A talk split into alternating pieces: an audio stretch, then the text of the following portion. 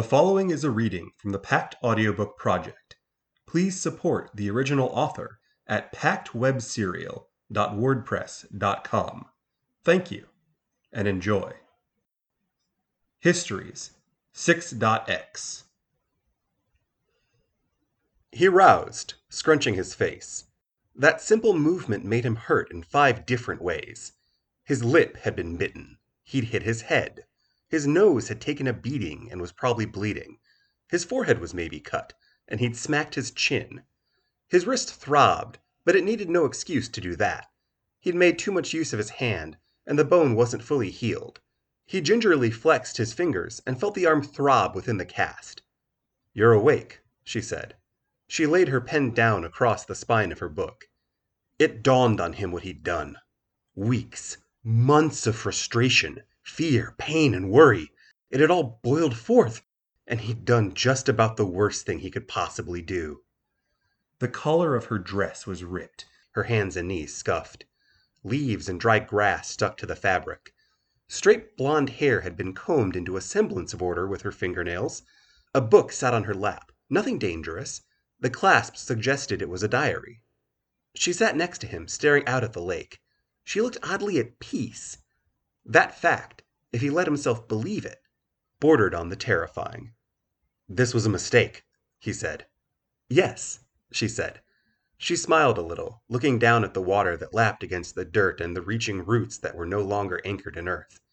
I'm making a lot of mistakes these days. He rubbed his face, which brought back all of the pain he'd noted earlier and even found new sorts. The implications dawned on him. Oh gods, help me, this was a mistake.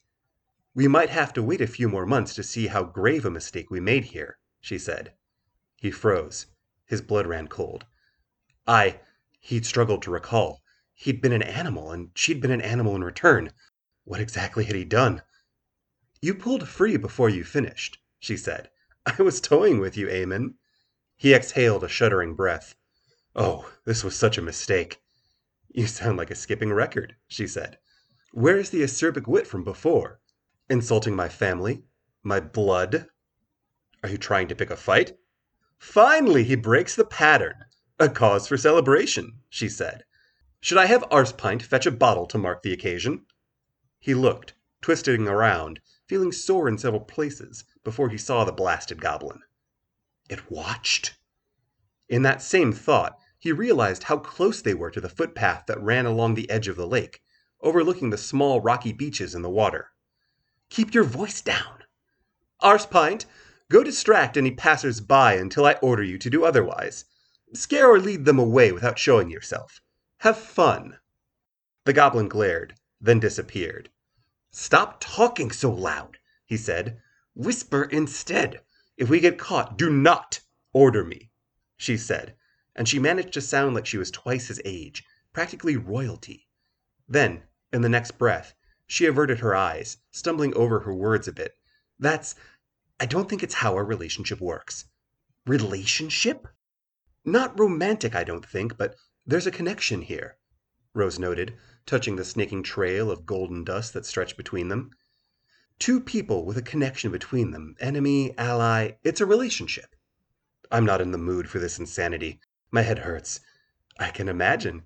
You are clearly in the mood for something else, she said. My something else hurts. Don't be disgusting. She stared out over the water, silent. Sorry, he said. I'm ordering you around when you ask me not to.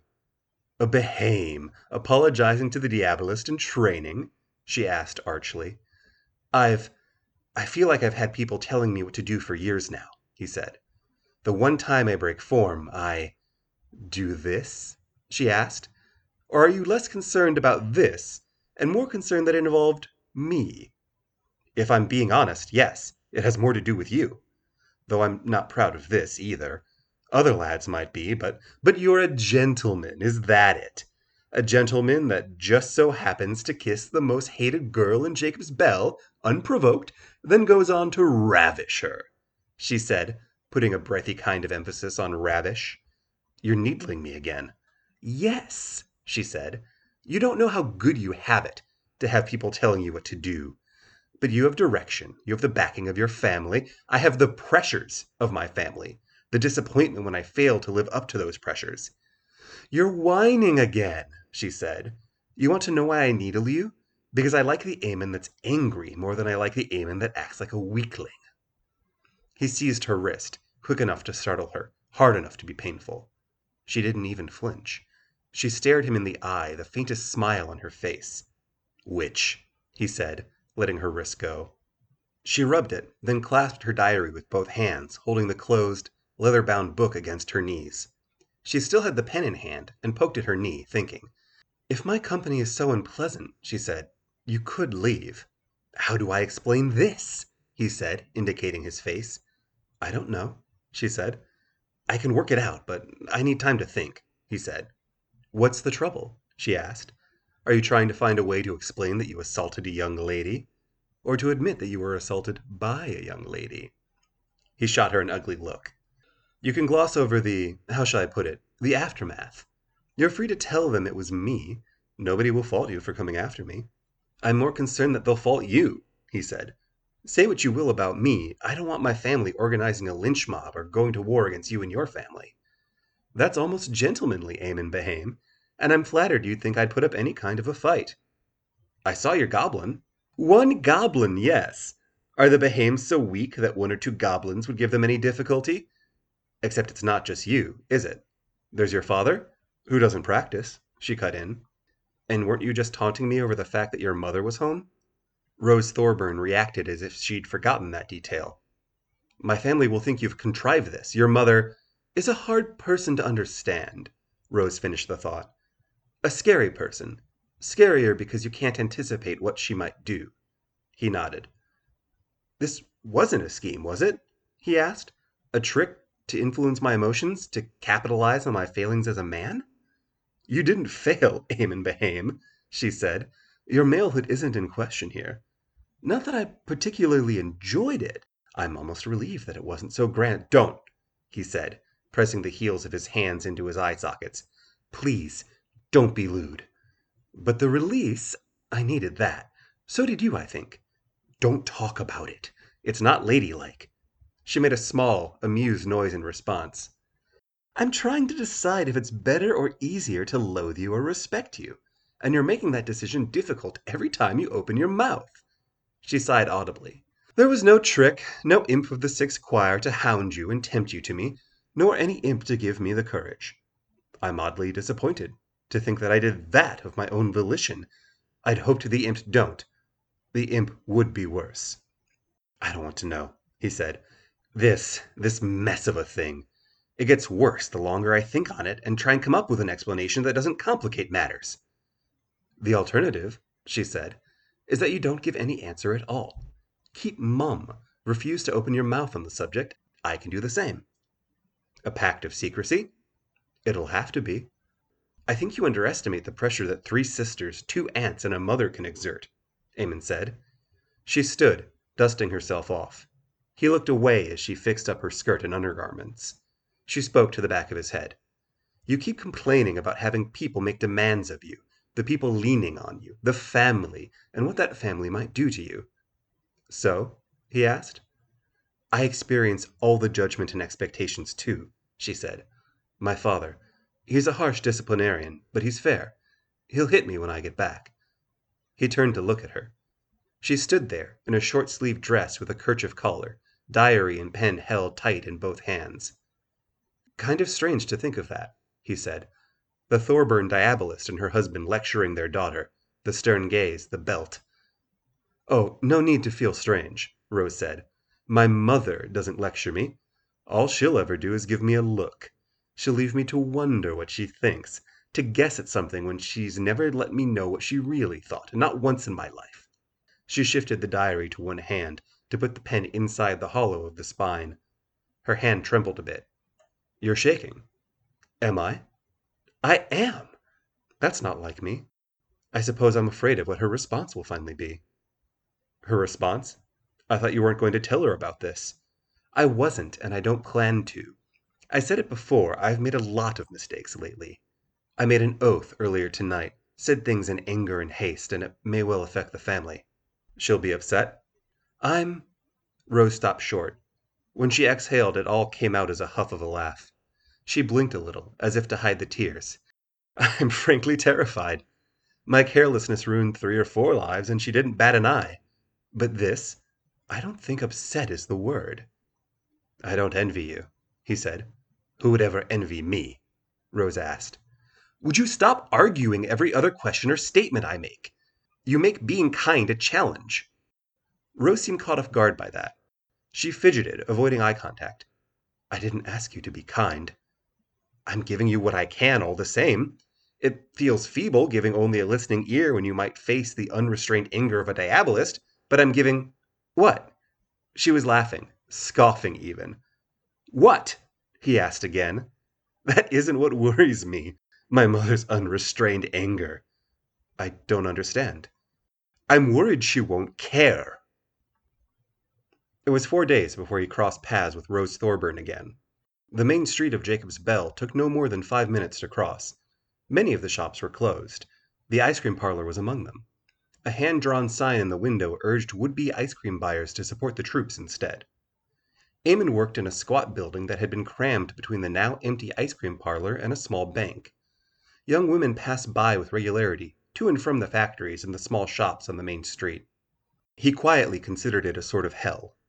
His wrist was mangled, set firmly in place with a plaster cast. Most people still in town were women and the elderly, and a few odds and ends like Rose Thorburn's father, who were looking after local businesses and factories. Every curious look he got felt like an admonition, a criticism. It didn't help that he still had the marks on his face and hand from the altercation with Rose. He'd been bad at numbers as a child, but grueling lessons from the family had remedied that. A chronomancer couldn't be bad at numbers, of all things. Still, he never loved numbers, and now he lived them. He was forced to write with his left hand, to scrawl down and total the amounts, to note times and dates when he handed the letters and parcels over, or when he accepted them. He wanted to spend power to make the days pass faster, but the family kept a close eye on that sort of thing. He almost didn't notice when Rose Thorburn appeared at the entrance to the small, narrow office. She stepped outside, looked both ways, then returned. "You aren't using the site?" "I don't trust the site, not completely," she said. She handed over an envelope. "Montreal." "The Academy?" "Yes. I agreed to send a letter when I returned home. I had to go back for court. The Lord of Montreal had words with me. A mess, all in all. I admit I was sweating a fair bit, worrying that you'd let your mother know what we'd done, jumping at bumps in the night." "I said I'd keep silent," she said, sounding offended. "Few things annoy me more than being called a liar. Already you're on the defensive." She frowned. "Was it as bad as you feared?" "Nearly," she said. She turned around, leaning against the counter with her back to him. "I'm sorry." She glanced over her shoulder, eyebrows raised. "I am." Her expression softened a bit. "Thank you." "My sisters still hound me, asking how I got these cuts and scrapes.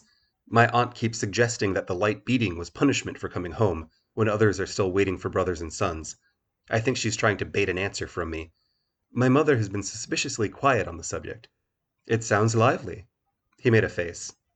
"I've been thinking, ever since that night," Rose said. "One sprawling idea unfolding." "A diabolist, deep in thought. That's cause for concern." "What's going on elsewhere in the world?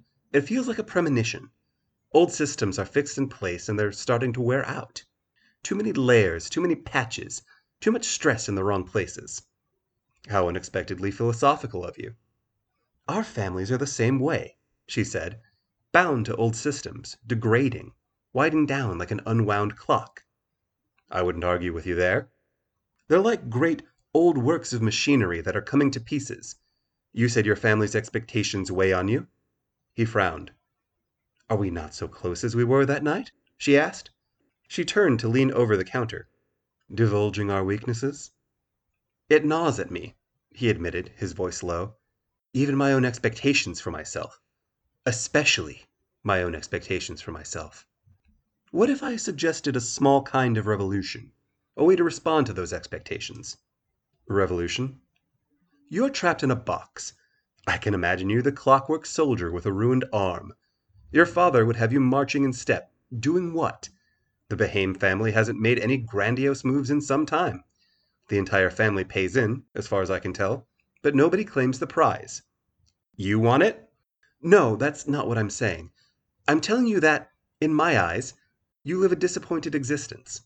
A responsible one, but responsibility doesn't nourish the soul, does it? For some, it might. Rose seemed to consider that for a moment. Maybe you're right. But for us, I don't think it does. What are you suggesting?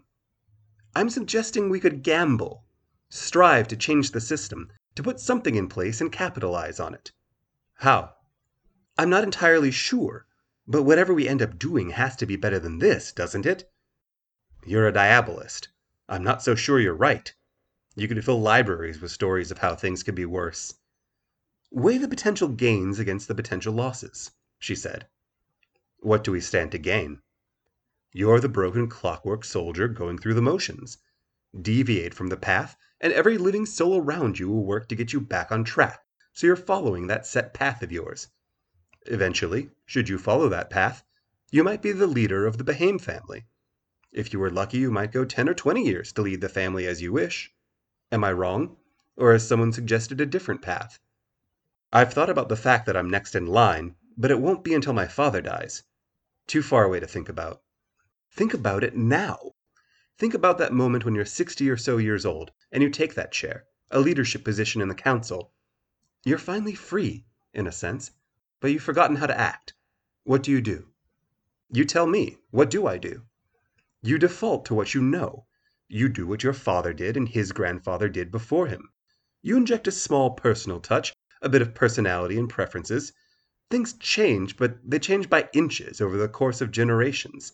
The cycle perpetuates itself. Those pressures you feel now? You take that path, clockwork soldier, and you may never escape them, not until you're dead. I'm starting to realize why we habitually avoid the Thorburns. Tell me I'm wrong, that this doesn't strike a chord and sound very much like the little voice of doubt in the back of your head. I'm not saying you're wrong. She smiled. I am saying that I'd be a lot more eager to continue this conversation if you weren't sounding an awful lot like a certain snake in a certain garden. I'm offering you freedom. I'm offering you power. A chance to break that pattern. I won't say it's free of consequences, but the costs aren't as high as you'd think. How? And what do you get out of this? The how is something I can explain soon. Me? I'm your inverse. I have no boundaries. I have rules I must obey, same as any practitioner, but I'm like a sheep without a pen, without a dog to bark at me and send me back to safety. I'm wandering without guidance, and periodically I run into trouble. I can weather my father's anger. I can deal with my mother. But I can't be alone any longer. You want friendship? Or m- more like the other night? I want both. Or either. I want to make you an offer where I shoulder the majority of the cost and the risk. He stared at the girl. She wore a jacket over her dress, with a satchel to hold her diary and quite possibly supplies. Blonde, very nearly pretty, but not quite there, with an intense expression on her face. He had to remind himself of what she was. You're a diabolist. Bargaining with you is one step removed from bargaining with them. Yes, she said, but I think it's worth it. What is? Where does this go? Changing the status quo, breaking up the system. How? he asked, before he could regret voicing the question and giving any merit to this mad idea of hers. Meet me tonight, she said. She didn't say where. He didn't need to ask. It was cooler than the other night, and Rose Thorburn wore a sweater over her dress, a row of buttons left undone. Her hair blew in the wind. The water crashed against the dirt and roots. A short distance away there was a beach, and the crashes were even more dramatic. I want to possess you, Rose Thorburn said. It was a clear sentence with two interpretations, but the emphasis on possess made the meaning clear. What? A light possession! It wouldn't be anything too dangerous, not a demon. But I can use the material for my books, uh, some of the best bindings you could hope to find. Why? Because it gives you the freedom you crave. It would be another spirit in your body, allowing you to shrug off the burdens your family would put on you. You could be stronger, faster to react. You could heal faster she said. She eyed his hand. He grabbed the cast with his good hand. You sound utterly insane. I'm not. I'm very sane. Look, if you're possessed, There's nothing stopping you from working alongside me. A light possession, something that won't make decisions for you. But if you get caught, then you blame the possession. You return to an ordinary life. And you? I know the risk I'm taking. I was just in Montreal. I went to a school that had an inquisitor on the staff. The risk I'm taking is bigger than anything you'd have to face. Rose, he said. He had to stop to take a breath, composing himself, picking his words and tone carefully. I'm not even sure I'd like you. Respect? Maybe. Maybe I even understand you on a basic level, but we're too different. He could see how still she'd gotten. She held the tome against her chest, hugging it hard. You're dangerous, he said. You're. I'm not even sure why you'd reach out to me. Why me? Do you like me? No. Yes, but not. Not in the important way, Rose said. I'm desperate. Desperate? Rose, not. Not like that. Why? Can't you do what I'm going to do and just grit your teeth through the bad parts of life? Where to begin? she asked. God, I feel like I owe my family something. I feel like I need a direction, a goal, but it's impossible to go for it alone. I'm so scared that if I do try something, try and make a change, then people are going to get hurt. I can't lean on family, and a diabolist doesn't get the luxury of friends. Not unless they're the kind of monsters who can take it in stride when the bad stuff trickles down and starts to fall on those friends. I'm not the solution you want or need, he protested. I need a voice in my ear. Every great man has a woman at his back, but the inverse is true, isn't it? I'm not so sure. Sometimes all you need is someone to tell you you're doing the right thing, or the wrong thing, to bounce ideas off of. That's the way it is in the books. The Watson, the Sam, the Friday, the Horatio. You can't base real life off of books. I don't have anything else to work with, she said. I'm sorry, but no, I can't. She nodded. There's no rush, he said. She didn't nod in response to that. Talk to me, she said. Change the subject, please. I'm embarrassed. She couldn't know it, but the only other time she looked as human as she did right then was when they'd been trading insults, getting riled up, a prelude to the event of four nights ago. When I talked about expectations, there were things I didn't say. When I was on the ground, in the trenches, I had certain responsibilities. Because the Germans have practitioners. You know what I mean? Rose nodded. I want to say that there was a great fantastical secret mission, that we knew the Germans were getting involved in the occult, but it wasn't like that. He's an ordinary man, and he has no idea. Outside of a few books he has no idea how to use. There are people under him that know, but they're keeping their mouths shut. They're protecting him, but they're keeping their mouths shut. They could be afraid of what we could do in response. Maybe, but that blade cuts both ways. If one side realizes they're losing and decides to tap into resources like your family has, what happens? The only solution is for the war to keep going. It could wind down. Forces unrelated to practitioners started it. Those same forces could end it. It's so much worse than you think, Rose. The things that happen over there, the state of things in the trenches, and having to guard my unit at all hours. I changed. I got fit. I changed the way I think, how I sleep and eat, so I can be on guard, always watching for tricks, for rats that are just a little too smart, or phantoms that could whisper panic into men's ears while they sleep, for ghouls that well, they pretend to be soldiers that die like anyone might. But when you let your guard down and search the body, they bite you and get a hungry kind of death into the wound? He raised his hand, showing off the cast. Rose nodded. If it weren't for that, the idea that I have to go back, to keep fighting on that second secret battlefield, I might think about your offer. But I can't. Not really. I can't commit to anything, and I can't be your ally in whatever it is you're trying to do. Okay, she said. She wiped at her face, but he couldn't see enough to tell if she'd been wiping at a tear or moving her hair out of the way. We can stay in touch, he said, at least until I go back to active duty. If I have to go back to active duty. Don't pity me, she said, with a note of anger. Don't condescend. I'd like to think I wouldn't. Like or don't like all you want, you would condescend, Eamon, she said, a bit more anger than before. What are you going to do? he asked. Change things, she said.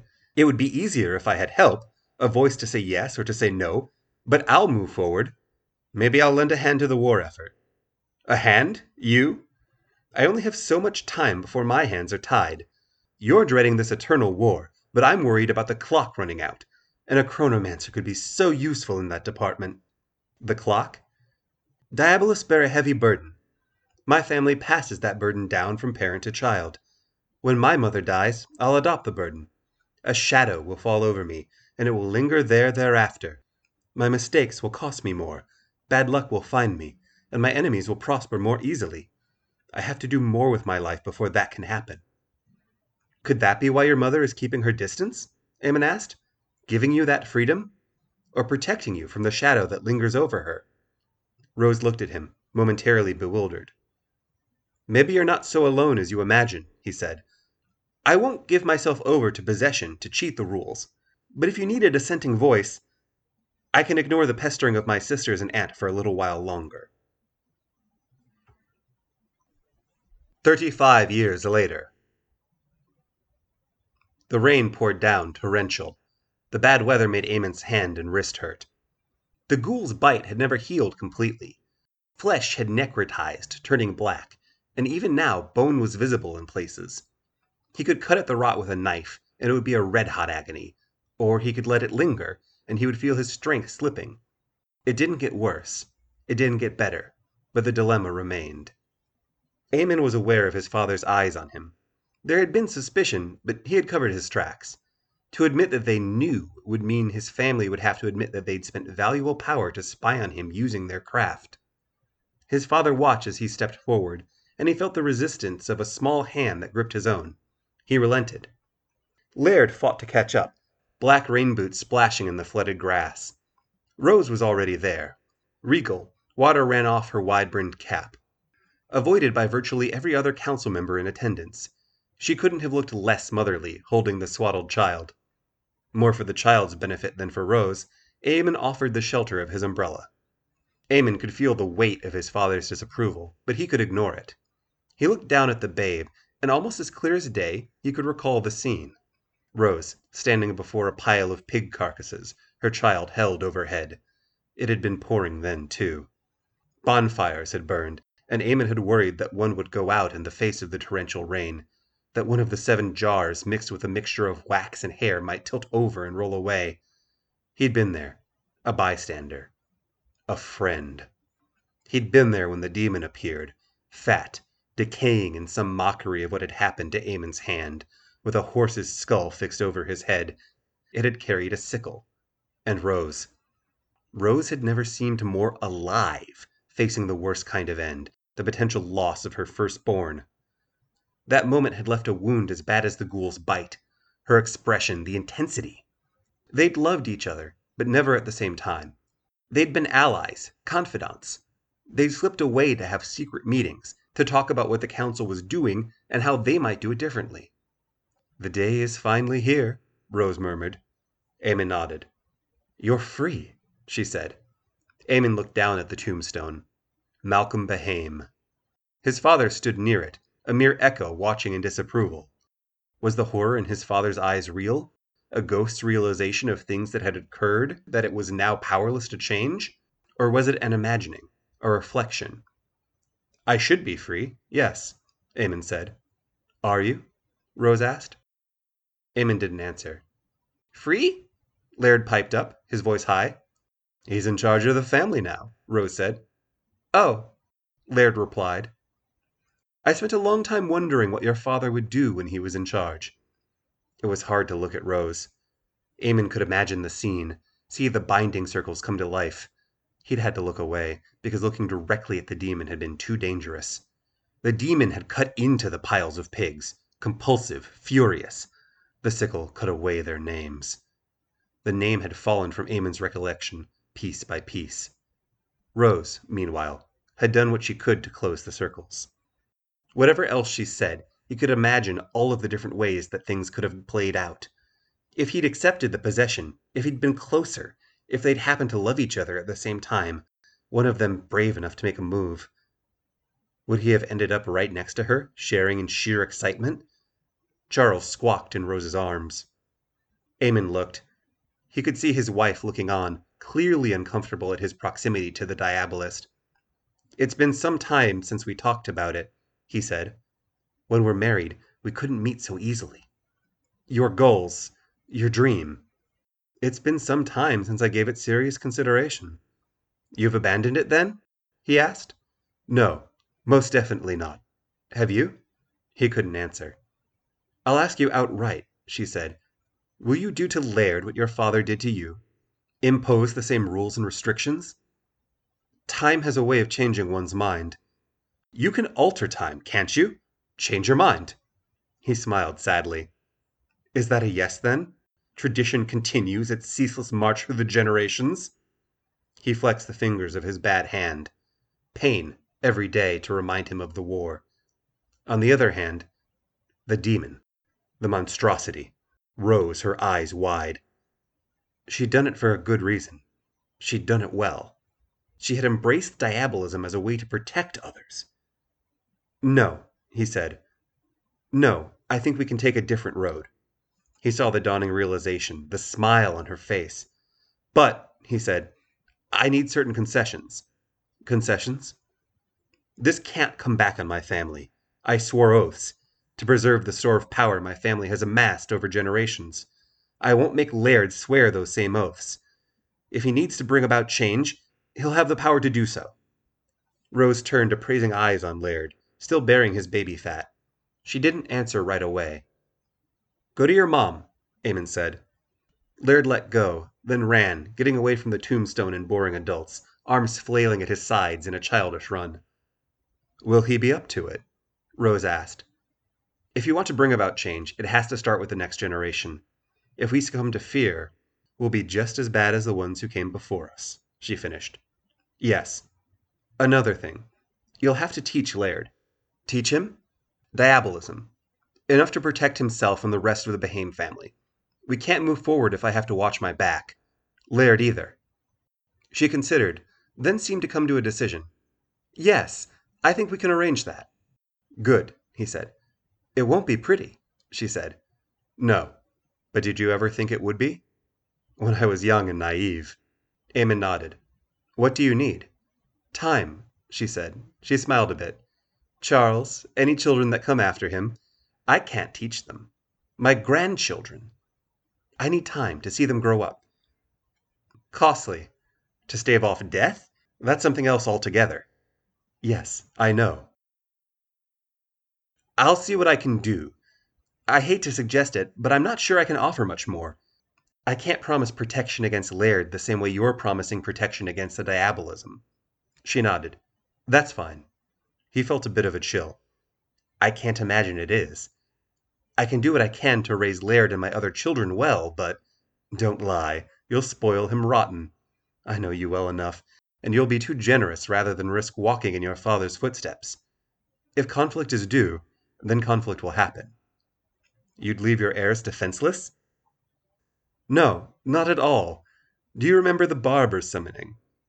I have nightmares about it. Scars. I don't think I could forget it if I tried. Do you remember the boons he can grant? medical skill in exchange for leaving a big enough hole for someone else to occupy? Extend one's life? He gave Rose a look. She shook her head, considered and decided against it. I trust you more than I trust the texts. Hmm. There were two more. Sharp blades, I can't imagine a good use for that. To carve out a reflection? I wasn't so clear on that one. I am. As protection for my heir goes, it'll serve.